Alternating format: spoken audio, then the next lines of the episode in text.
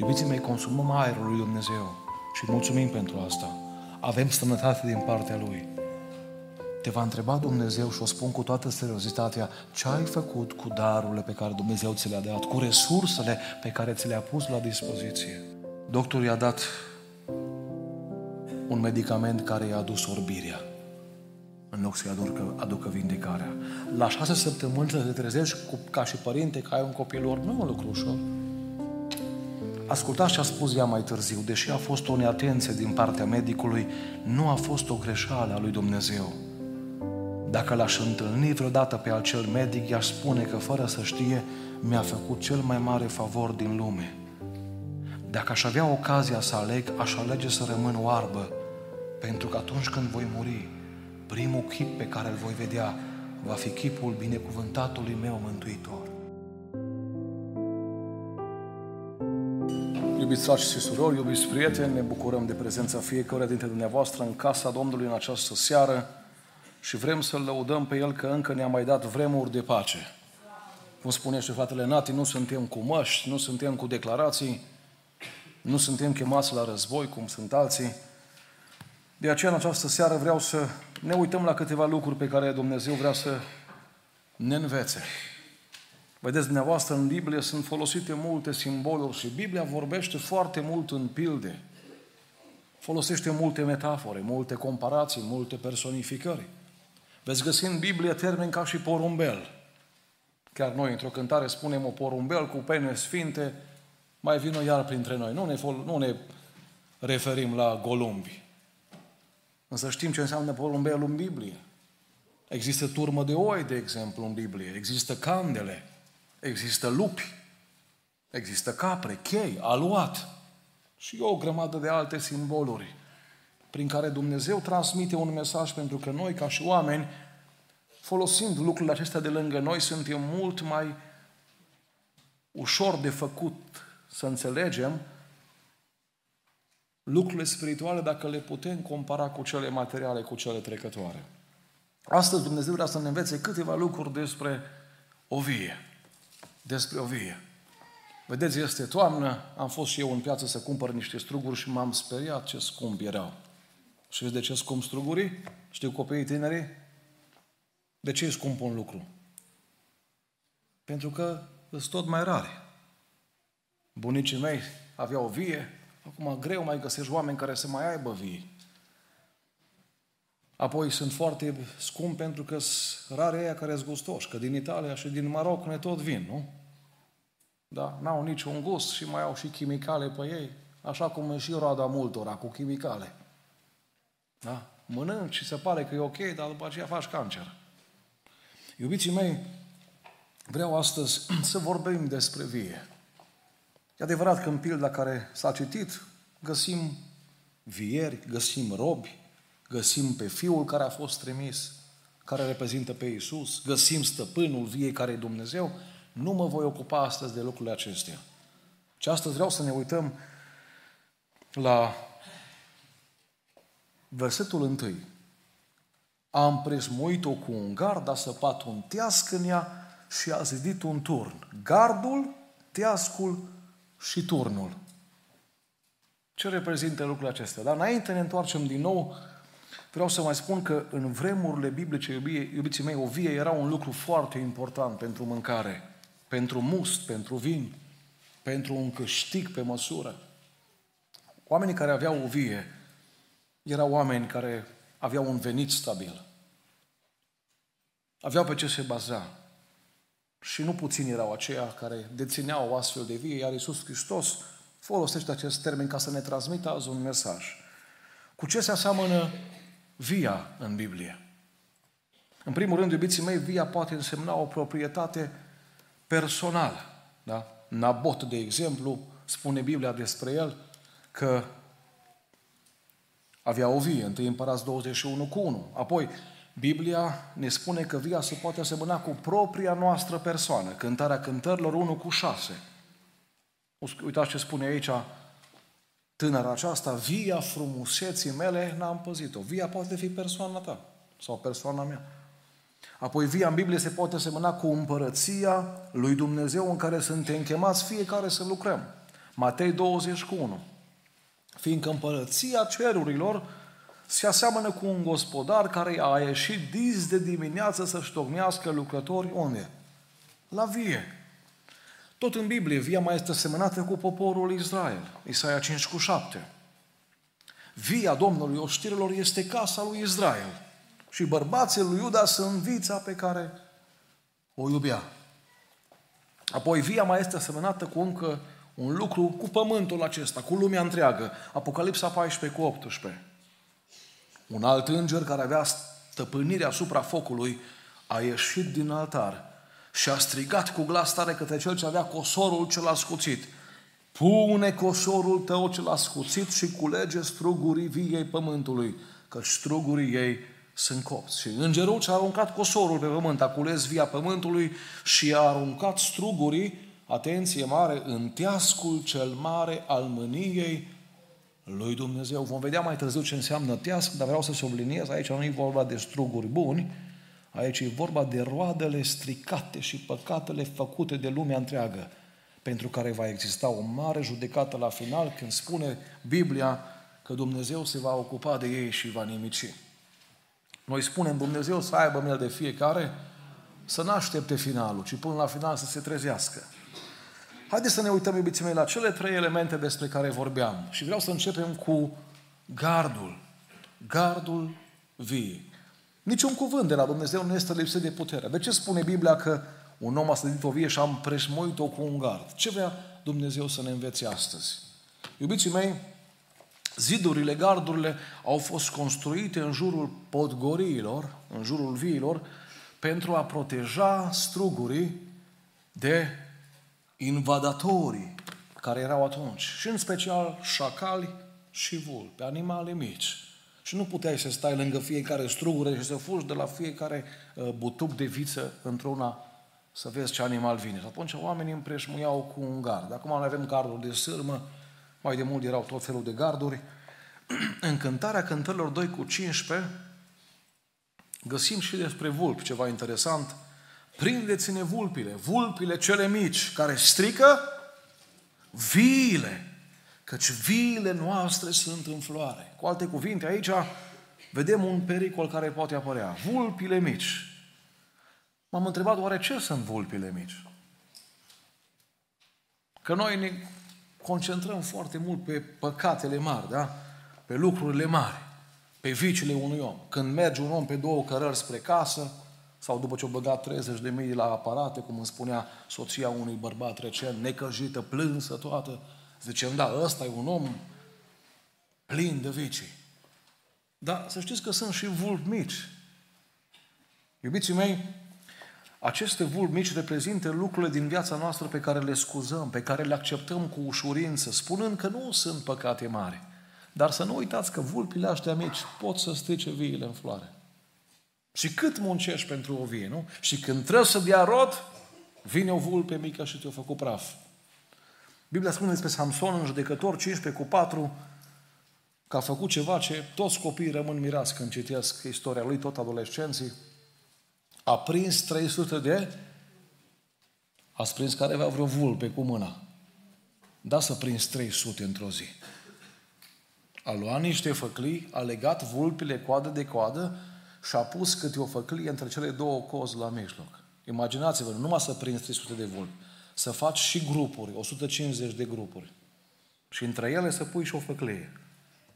Și spune versetul următor că au făcut prăpăd vulpile aștia, a prins făcliile, a dat drumul vulpilor în grânele filistenilor și a aprins astfel atât stogurile de snop cât și grâul care era cum? În picioare ba încă și grădinile de măslini. Pe oriunde au fugit vulpele alea, au lăsat în spate incendiu, prăpăd. Dar haideți să nu vorbim de filisteni doar și de Samson. Haideți să ne uităm la noi astăzi. Avem garduri puternice la via noastră? Via familiei tale, via persoanei tale, via slujirii tale, via vieții tale. Care sunt lucrurile care intră cu ușurință în viața ta? Care sunt vulpile alea mici. Iubiții mei, ce reprezintă gardurile tale și gardurile mele? Gardurile reprezintă principiile noastre. Principiile noastre. Un om care are un principiu, el spune până aici. Mama m-a spus la ora 10 să fiu acasă. E un gard bun ăsta sau nu-i bun? Păi și noi am mutat biserica joi de la uh, ora 6 să se poate culca mai devreme școlare, dar să și ajungă de vreme acasă, nu? Iubiții mei, poate spui, măi, nu fumez, nu beau, nu ucid, dar vreau să te întreb astăzi, cum stai cu lucrurile mici? Și voi număr, e seara tinerilor astăzi și mă uit la tineri, dar și cei mai în vârstă. Cum stăm cu lucrurile mici? Auziți, muzică necreștină, plină de înjurături, de rock din ăla care îți face praf urechile, mintea, viața, plină de senzațional, plină, plină de senzualitate. Mă spunea o tânără, de când ascult muzică necreștină, nu mai pot să mă rog. Și am zis, dar normal. E ca și cum spun, de când o intra vulpele, nu mai am struguri. Dar nu e nimic uh, ceva ciudat. Dacă intră vulpea, normal că nu mai ai struguri. Nu? Ce dacă intră vulpea, mai ai găini în curte? Deci tu mi-ai spus un lucru normal. De când ascult muzică necreștină, nu mai pot să mă concentrez la rugăciune. Mi se repetă în minte în continuu cuvintele alea stricate. Că muzica necreștină nu vorbește despre Isus, despre sfințenie, despre puritate, despre familie. Nu. Auziți, o altă vulpe. Timpul pierdut pe filme și seriale fără niciun folos. Îmi spunea o tânără marți seara, nu de la noi din biserică, ore întregi pierd pe filme în fiecare seară. Și am întrebat, cum dorm noaptea? Și au zis, nu dorm noaptea, asta e problema, că nu mai dorm noaptea. Că mă tot gândesc cum s-o filma serialul ăla, cum s-o terminat. Dar zic, și ce faci? Păi zice, nu știu, că mă cam doare capul și am probleme. Că dacă era bine, nu veneam la mărturisire.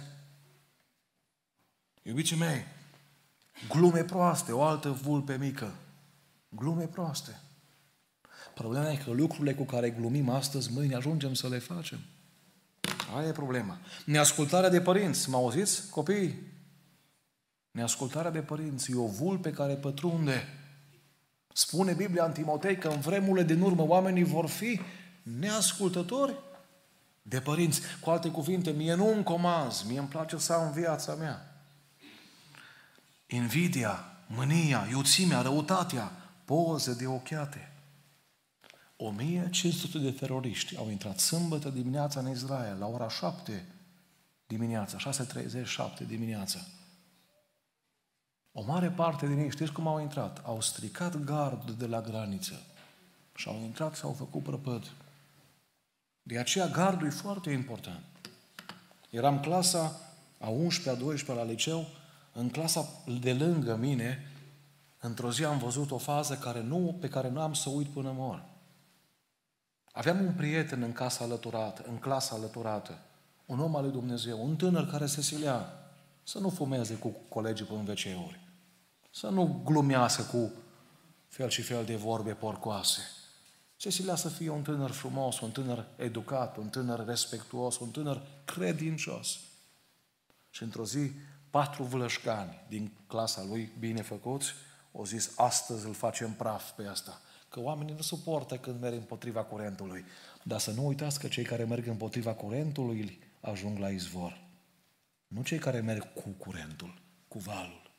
Și au venit cu o revistă pornografică la școală și patru dintre ei au venit și l-au apucat de mâini și de picioare.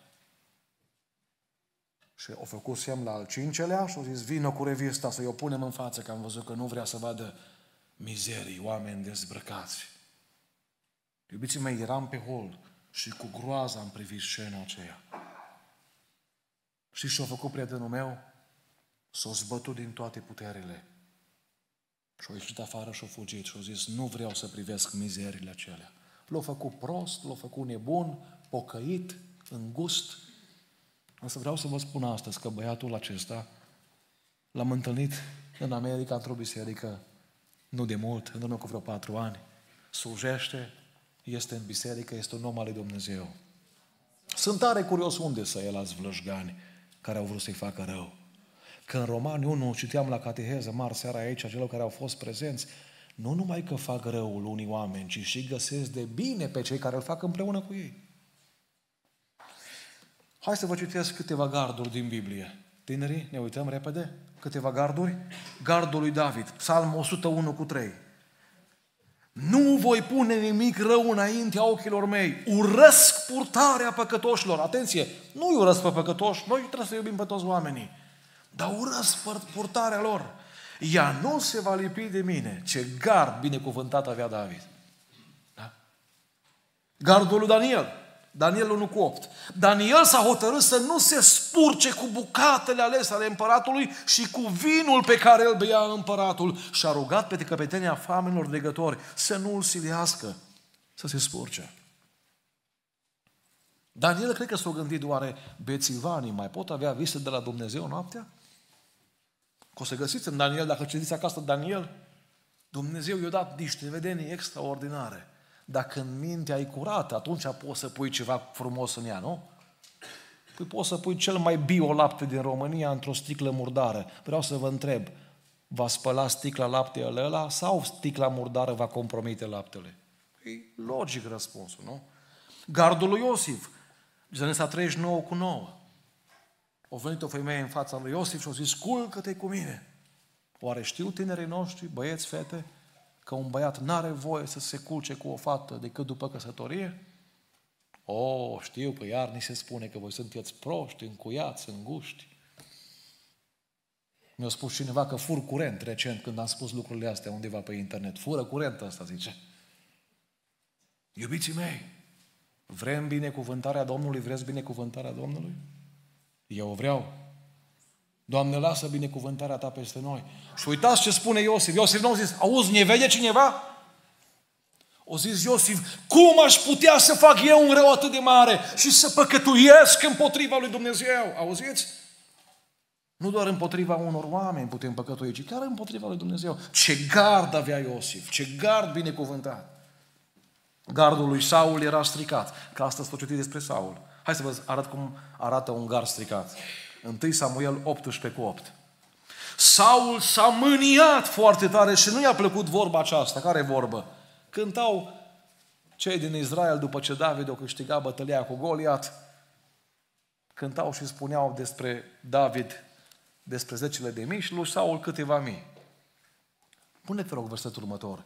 Din ziua aceea Saul a privit cu ochii răi pe David. Iubiții mei, știți că răutatea e de fapt ruperea gardului? Știți că sunt anumite stări în care noi rupem gardul de bunăvoie? Acum dacă ai gardul rup și nu intră nimeni, zic, bă, e ok, e în regulă. Hai să vedem următorul verset. O intrat cineva pe gardul la tinere, știți oare?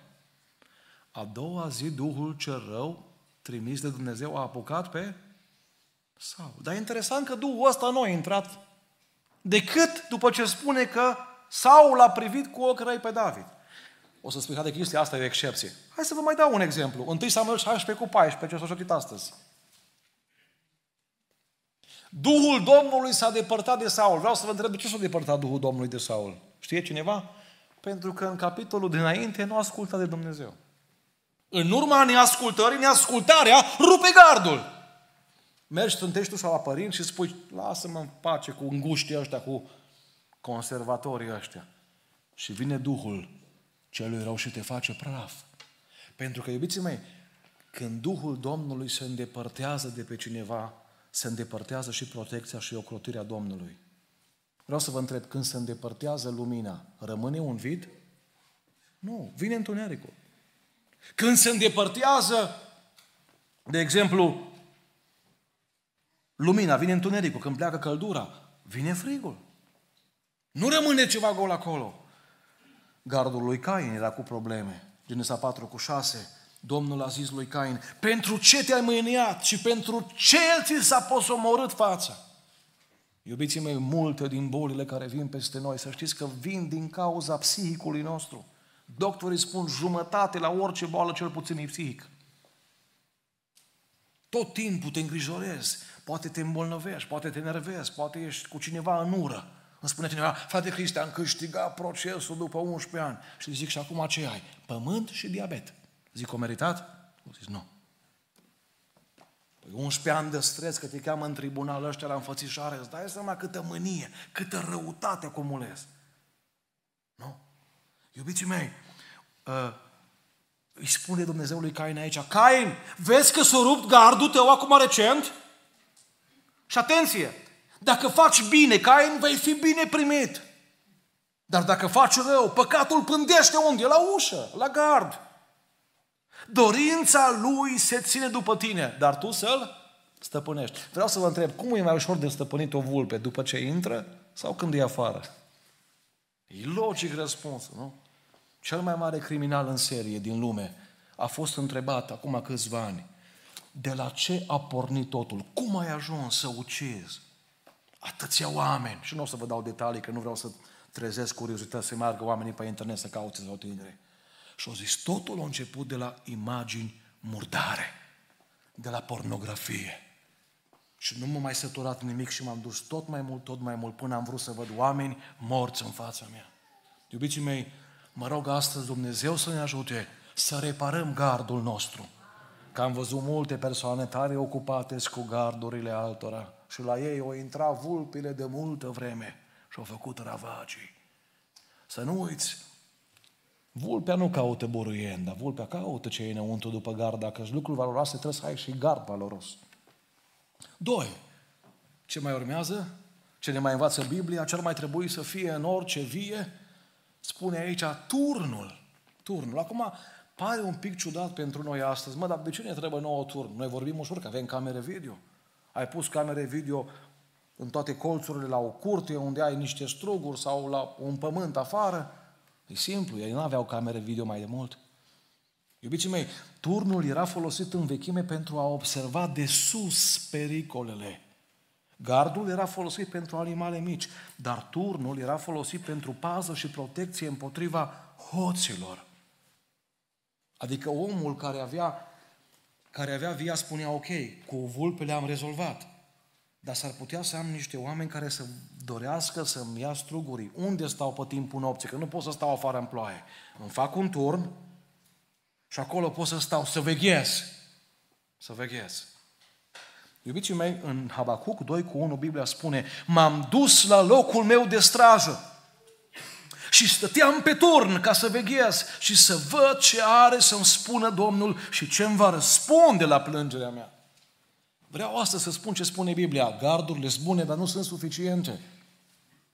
Teroriștii Hamas, sâmbătă dimineața când au intrat în Israel, au profitat de ziua de sabat când tot Israelul era în sărbătoare. Și chiar la posturile de veche, că pe lângă gard, evrei au ca și oricine altcineva, pe lângă graniță, au și posturi de observare. Însă spun cei care au observat starea de sâmbătă că era așa o stare de nu ni se întâmplă nimic, zice. E sabat, e sărbătoare, e Ion Chipur, totul e bine. Nu trebuie să stau lângă armă. Nu trebuie să mă uit pe geam. Pot să joc niște cărți, mai glumim. Și au venit ăștia și au făcut praf tot. Iubiții mei, e foarte important să veghez nu doar la ispitele de afară, ci și la relația mea cu Dumnezeu. 1 Petru 4 cu 7 spune așa, sfârșitul tuturor lucrurilor este aproape. Acum o să spuneți, da, bun, dar trebuie să poate până vine războiul și murim toți, dar pot să mură în noapte de la un infart. Și pentru cine a venit sfârșitul? Ce ne îndeamnă Biblia să facem ca să ne pregătim pentru sfârșit? Să mai punem un etaj la casă, așa scrie. Fiți înțelepți, dar și vegheați, stați pe turn, uitați-vă în stânga și în dreapta, unde pot să fiu atacat? În vederea rugăciunii. Rugăciunii. Cea mai bună armă pe care o are un creștin. Rugăciunea și postul. Ori de câte ori stau în părtășie cu Domnul, pot să spun, cum spune psalmistul, psalmul 94 cu 22. Domnul este turnul meu de scăpare. Dumnezeul meu este stânca mea de adăpost. Iubiții mei, turnul în vechime mai era folosit și pentru încă un lucru pentru a găzdui sculele și uneltele necesare lucrului din vie. Putea ca omul să aibă pământul undeva la 10 km distanță, 20, 30. Și atunci nu cărăm hărlețul în fiecare zi și sapa. Am acolo un turn, am o magazie și acolo îmi pun uneltele. Pentru că via ta și via mea trebuie lucrată. Biblia spune despre grădina Eden că Dumnezeu l-a pus pe Adam și pe Eva nu doar să o păzească, să o și lucreze. Ca să lucrezi, nu poți să mergi să sap cu mâinile. Ai nevoie de niște unelte. De aceea astăzi vreau să vă întreb pe voi, copii, tineri, adulți, mai ai, aveți uneltele pe care Dumnezeu vi le-a încredințat? 1 Petru 4 cu 10. Ca niște buni sprafnici ai harului felurit al lui Dumnezeu, fiecare din voi să slujească altora după darul pe care l-a primit. Atenție! Petru nu spune, cei care ați primit un dar, să slujiți restul, stați și vă uitați la viile altora și băgați de vină. Petru aici ne spune, fiecare din noi avem cel puțin un dar. Unii au darul ajutorărilor. Văd un sărac, îi se face milă, bagă mâna în buzunar. Altul are darul de a cânta o cântare, de a spune o poezie. Altul darul de a predica. Altul are darul de a merge la un om căzut, îi spune trei cuvinte, nu fac cât 15.000 de predici ale mele. Trei cuvinte ale lui. Are darul îmbărbătării. Vorbește cu cineva în depresie, eu spus ceva din partea Domnului, o propoziție. Și omul ăla. Iubiții mei, eu nu vă întreb astăzi câte unelte aveți acasă. Eu vă întreb dacă le folosiți. Și Biblia asta ne întreabă.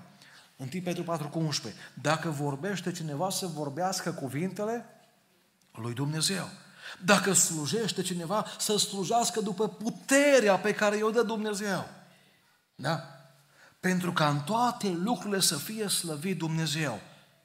Tristețea pe care o am azi în inimă ca slujitor este că unii au gard, dar nu mai au unelte. Unii au gard, dar nu mai au unelte. Li s-au furat uneltele pentru că n-au vecheat. Ei se păstrează curat, trăiesc frumos, te uiți la ei și faci un portret ca la David.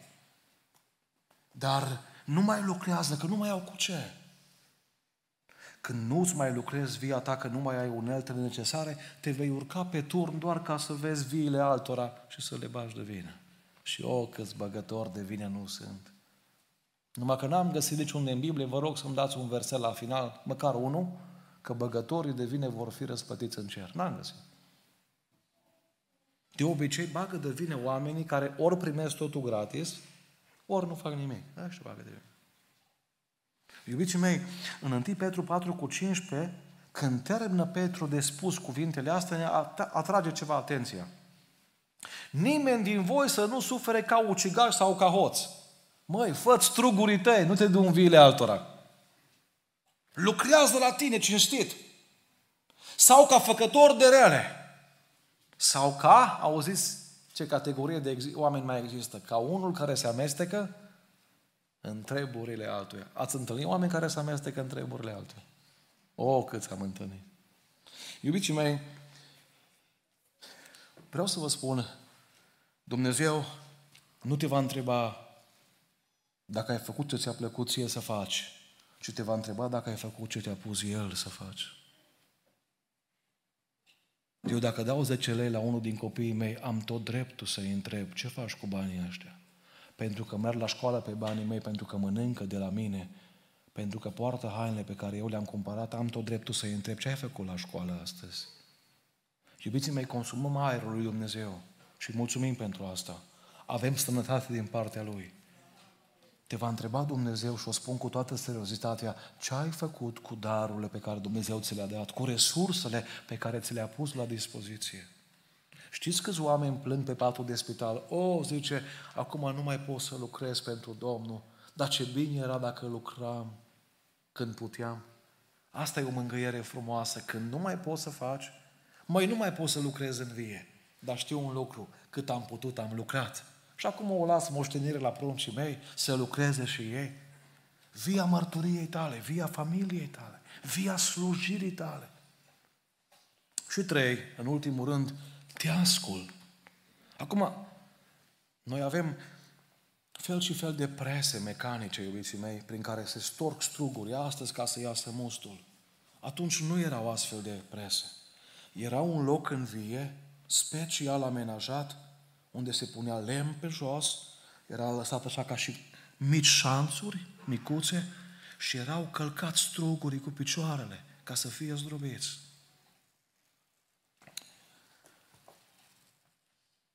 Era ca un bazin, unde erau călcați strugurii și ieșea muscutul. Bun, dar ce reprezintă tiascul pentru noi? Parcă n-am vrut să ajung aici cu predica, parcă n-am vrut să vă spun lucrul ăsta, dar Biblia spune. Teascul reprezintă locul zdrobirii și fiecare din oamenii care îl slujesc pe Dumnezeu, fiecare dintre ei are locul zdrobirii lui. Nu vă pun să ridicați mâna, așa e că aveți un coleg care nu vă suportă la serviciu. Poate aveți pe cineva în trafic care vă înjură. Poate ai un șef care îți face zile negre. Iubiții mei, vreau să vă spun că Iisus Hristos a avut un ghețiman în viața Lui. Știți ce înseamnă ghețiman? Presă de ulei. Acolo ești presat, acolo ești zdrobit. Luca 22 cu 44 a ajuns într-un chin ca de moarte și a început să se roage și mai fierbinte. Și sudoarea îi se făcuse ca niște picături mari de sânge care cădeau pe pământ. Haideți să vă mai spun câteva teascuri din Biblie fără să mai citesc versete că e târziu. Iosif a avut teascul închisorii din Egipt, cel puțin 10 ani de închisoare. Moise a avut teascul pustiei, 40 de ani la oi. Fiul înfiat al lui Faraon. Să ajungi la oi? Avram a avut teascul așteptării. Hai să pun o întrebare la tinere de orchestră. Câți ani a așteptat Avram după Isaac? Cine știe dintre tineri? Bun, coborâm la adolescenți. Câți ani a așteptat Avram de la promisiunea făcută de Domnul până când l-a avut pe Isaac? Copiii? 25 de ani. 25 de ani. Nu e ușoară zdrobirea asta. Gândiți-vă să-ți cumperi haine la copil, să cumperi biberon. Vorbesc în termeni noștri, lapte praf, pătuți. Și să zică vecinii, unde e mă Dumnezeu tău? Așa e că te zdrobește. Te zdrobește. Dar zdrobirea aia, de fapt, arată ce iese din tine. David a avut teascul fugii de Saul între 10 și 15 ani.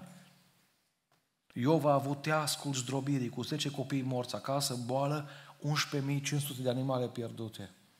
Naomi a avut teascul Moabului, unde și-a mormântat bărbatul și doi fii. Ana a avut teascul bat jocurii și a lacrimilor înghițite în sec din cauză că nu a avut copii ani de zile. Iubiții mei, orice vie are teascul ei și nu vom intra în cer fără să trecem prin teascul zdrobirii. O boală, o pierdere în familie, un faliment, o singurătate, o trădare, două, trei, un copil care nu te ascultă, un partener cicălitor, un coleg de servici care te irită. Dumnezeu însă este interesat de caracterul nostru și caracterul nostru se formează în greutăți, la fel cum soldații se antrenează în poligon, culturiștii ridicând greutăți, matematicienii se formează rezolvând probleme. Probleme. Roman 5 cu 3, ba mai mult ne bucurăm chiar și în necazurile noastre, că știm că necazul aduce răbdare. Știe cineva ce e răbdarea? Copii. Galaten 5. Ce spune Biblia că e răbdarea? Îndelunga răbdare. Una din roadele Duhului Sfânt. Bun, cum vezi rodul unui strugure? Zdrobești și iese afară mustul. Necazul aduce? Necazul arată ce avem în noi. Necazul ne formează. Învățăm să iertăm când suntem bajocoriți. Învățăm să iubim când suntem nedreptățiți. Învățăm să tăcem când suntem bârfiți. Teascul arată cu adevărat ce este noi. Dacă storci o lămâie îți dă acrială. Dacă storci un grefuit îți dă un suc amar. Dacă storci o boabă de strugure îți dă un sirop dulce. Dacă storci o portocală îți dă orangios. Ce le face la copii fiecare dimineață dacă ar putea dacă nu e prea sănătos. Strugurii sunt crescuți ca să fie storși, nu fotografiați. Am pus slide-ul acesta ca să vedem bine. Iubiții mei, pe calea pocăinței, n-am spus că e ușor și Biblia nu spune că e ușor. Uitați-vă la viața lui Isus, la viața lui Pavel. Avea să spune Pavel undeva prin anul 62-64 în Roma. Am rămas singur, toți m-au părăsit. Tu, apostolul Pavel, ai fost părăsit de toți. Și noi plângem că nu ne mai salută un vecin. Noi mergem așa necăjiți de la piață, m-a văzut fratele și nu m-a salutat. Gata. Păi pe Pavel l-au părăsit toți. Iubiții mei, calea spre cel e ca și drumul spre Everest. Dacă ar fi ușor, ar mere toți. Dar dacă merg toți, nu se mai dau medalii. Calea spre cer este o cale grea, Dar am o veste bună. Înaintea noastră o mers Iisus. Ne-a trasat un drum. Ascultați-mă, lucrarea fiecăruia dintre noi va fi trecută prin foc. Extemporalul, teascul ne așteaptă pe fiecare. Tinerii de aici pot să zică, eu știu radical și ridicare la putere. Dar cum te bazezi dacă știe? Scoate-ți o foaie de hârtie. Nu vă speriați, nu scoateți acum, da? S-au speriat. Poate nu mai vin la biserică joia viitoare. Dar parcă ne speriam la școală când auzeam profesoara, dădea catalogul jos, scoateți o foaie de hârtie. Acolo e teascu. Așa e și spiritual. 1 Corinteni 3 cu 13. Lucrarea fiecăruia va fi dată pe față. Ziua Domnului o va face cunoscută, căci se va descoperi în foc. Și focul va dovedi cum este lucrarea fiecăruia. Acum, în foc, unii sunt repetenți, alții sunt olimpici. La același examen de la școală, unii iau 10 și alții iau 3. Și am observat că aia care iau 10, tare bine să înțeleg cu proful. Așa zâmbesc cu profesoara, vorbesc frumos, că și profesoara parcă are o afinitate pentru ăla care învață, nu? Iubiții mei, când vom fi în teasc, mă rog să ne înțelegem tare bine cu profesorul nostru. Dacă am fost la cursuri, nu o să fie greu la examene, că va fi el cu noi. E adevărat că în sală nu o să vorbească, că de multe ori în examene, în probleme, în greutăți, am vrea să auzim vocea lui Dumnezeu. Numai că profesorul la examen nu vorbește, tace. Asta nu înseamnă că nu e în sală. E în sală. Închei spunându-vă despre o, o femeie, o soră credincioasă. Nu am găsit în istoria bisericii o viață ca așa ei. Dar să vedeți ce roadă a avut femeia asta. Fanny Crosby a fost o femeie care a cunoscut durerea. Avea șase săptămâni când a avut o infecție la ochi, iar doctorul pe vremea aceea, în urmă cu 150 de ani, dacă nu mai bine, doctorul i-a dat un medicament care i-a adus orbirea în loc să-i aducă, aducă vindecarea. La șase săptămâni să te trezești cu, ca și părinte că ai un copil orb, nu e un lucru ușor. Ascultați ce a spus ea mai târziu, deși a fost o neatenție din partea medicului, nu a fost o greșeală a lui Dumnezeu. Dacă l-aș întâlni vreodată pe acel medic, i-aș spune că fără să știe, mi-a făcut cel mai mare favor din lume. Dacă aș avea ocazia să aleg, aș alege să rămân oarbă, pentru că atunci când voi muri, primul chip pe care îl voi vedea va fi chipul binecuvântatului meu mântuitor. Singura durere a fetiței oarbe era imposibilitatea de a sătura setea după cunoaștere. Atât de mult își dorea să bea din apele cunoașterii, încât această neputință o aducea înaintea Domnului în rugăciune și spunea, Doamne, dăm lumina. Fanii nu cerea lumina ochilor, ci lumina minții. Să poată cuprinde cu mintea ei măcar un strop din știința și înțelepciunea lăsată de Dumnezeu pe pământ. Aceasta a fost viziunea ei cu privire la rugăciune la care fanii medita în fiecare seară. Și auziți ce spunea ea? Este mult mai bine să ne rugăm cu speranță și cu credință pentru lucrurile de care avem nevoie, decât să ne neliniștim și să ne plângem pentru că nu le deținem încă. Cât optimism la o fată oarbă! Câtă credință la o fată oarbă! La 15 ani Dumnezeu îi ascultă rugăciunea. Se aude și în spate pe ultimul rând la orchestră? La 15 ani Domnul le-a dat lumina cunoașterii pe care fanii o cerea. Aceasta a început așa, oarbă, să studieze gramatica. Copiii m-au auzit care spune, stati, greu la școală. O fată oarbă studiază la 15 ani gramatica, filozofia, matematica, astronomia și economia la una din primele școli de orb din New York, Institution for the Blind. Pe lângă studii, Fani continuă să compună poeme pe care le memora, iar mai târziu, scoțându-le din sertarele minții, dicta poemele pentru a fi scrise pentru ea. În primăvara anului 1849, holera care făcea ravagii în toată lumea a ajuns și în America. Zece din elevii instituției s-au îmbolnăvit și au fost răpuși de această epidemie deși le-a fost permis tuturor elevilor să părăsească școala, și să petreacă timpul acasă cu cei dragi. Fani, fetița oarbă, a ales să urmeze pilda samariteanului, care a îngreșit de acel rănit. Punându-și în pericol propria viață, Fani a ajutat la îngrijirea celor bolnavi și la prepararea pastilelor. Manifestând chiar ea însă simptomele acestei epidemii, s-a încrezut în puterea vindecătoare a celui mai măreț doctor, iar credința ei a fost cea care a învins duhul de boală. S-a căsătorit mai târziu și a auzit o altă tragedie. Singurul ei copil a plecat în deșnicie la câteva zile după naștere. Deși se afla din nou în teascul durerii și al zdrobirii, ea nu a renunțat, ci a continuat să-L slujească pe Dumnezeu cu uneltele primite de la ei. Astfel, de-a lungul vieții sale, Fani, sora noastră oarbă, a compus peste 9000 de poezii și cântări, care au fost puse pe note și cântoate, cântate de toate denominațiunile creștine. Într-o zi Fani vorbea deținuților despre dragostea fără de margine ale lui Hristos. și se ridică un deținut în picioare, cercetat de Duhul Domnului și spune, nu mergi de la mine, Iisus.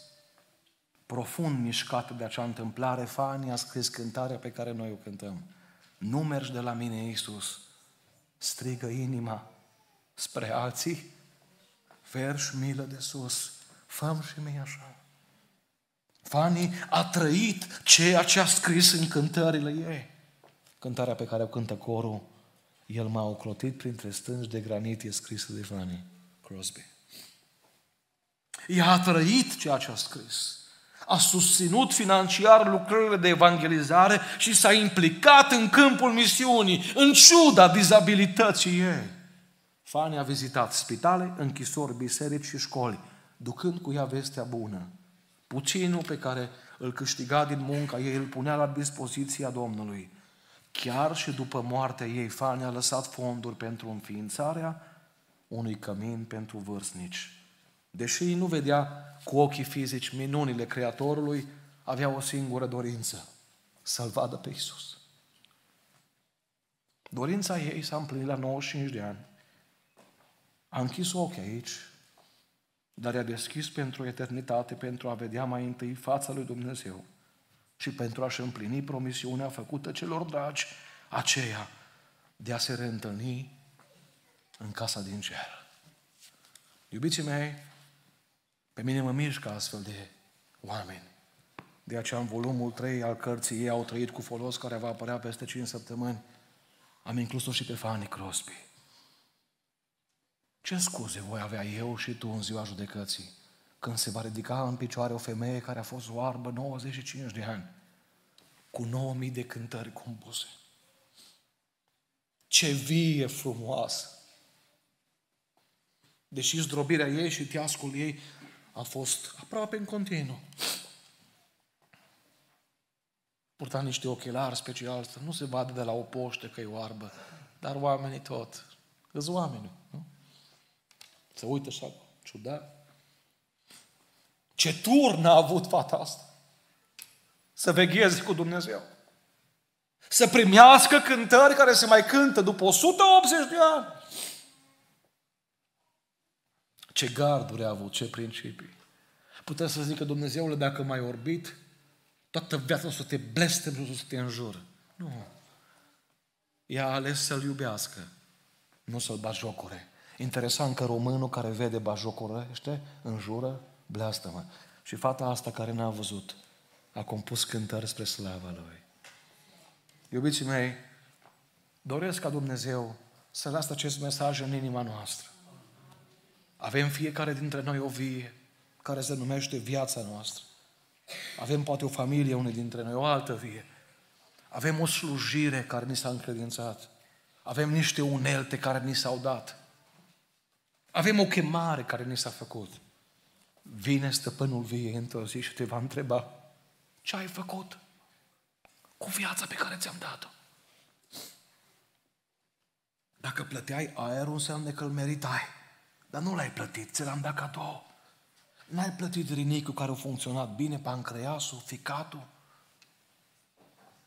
Ți-am dat totul cadou. Ți-am dat putere, te-am trezit în fiecare dimineață. Ani de zile am crezut că alarmă mă scoală dimineața. Mâna Lui ne scoală în fiecare dimineață. Mâna Lui. Ce faci cu ce Dumnezeu ți-a dat? O, de multe ori ne uităm peste gar la vile altora să vedem dacă lor li s-au cop stroguri, câte buruieni au. Dar Dumnezeu nu te va întreba de via altora, te va întreba de via ta. Mai vrea astăzi la rugăciunea care o facem acum la final să verifici un pic gardurile.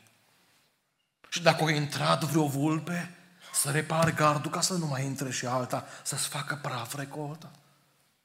Apoi să verifici turnul, vegherea, rugăciunea, să stai de vorbe cu Dumnezeu. Că atâția hoți sunt lângă noi care ne fură pacea, bucuria, liniștea. Și apoi, când treci prin necazuri, prin încercări, să nu uiți ce spune Ioan 15 cu 2, tot referitor la vie, că pe orice mlădiță care aduce rod, citiți ca a doua parte, că prima parte e șocantă și n-ar vrea să se întâmple, pe orice mlădiță care aduce rod, o curățește ca să aducă, curățirea doare. Curățirea doare. Teascul doare. Însă durerile acestea, iubiții mei, formează în noi un caracter. Că oamenii puternici, cu adevărat, nu sunt oamenii care glumesc și merg la banchete și la chermeze și se bat cu pumnul în piept. Puternici adevărați am văzut în boli, în necazuri, în faliment, pierzând tot, dar spunând, mă încred în El și în momentele acestea. De aceea vă invit cu respect să ne ridicăm în picioare, iubiții mei, să ne rugăm, să ne verificăm fiecare via pe care Dumnezeu ne-a încredințat-o și la final să și mulțumim. Amin. Ne rugăm.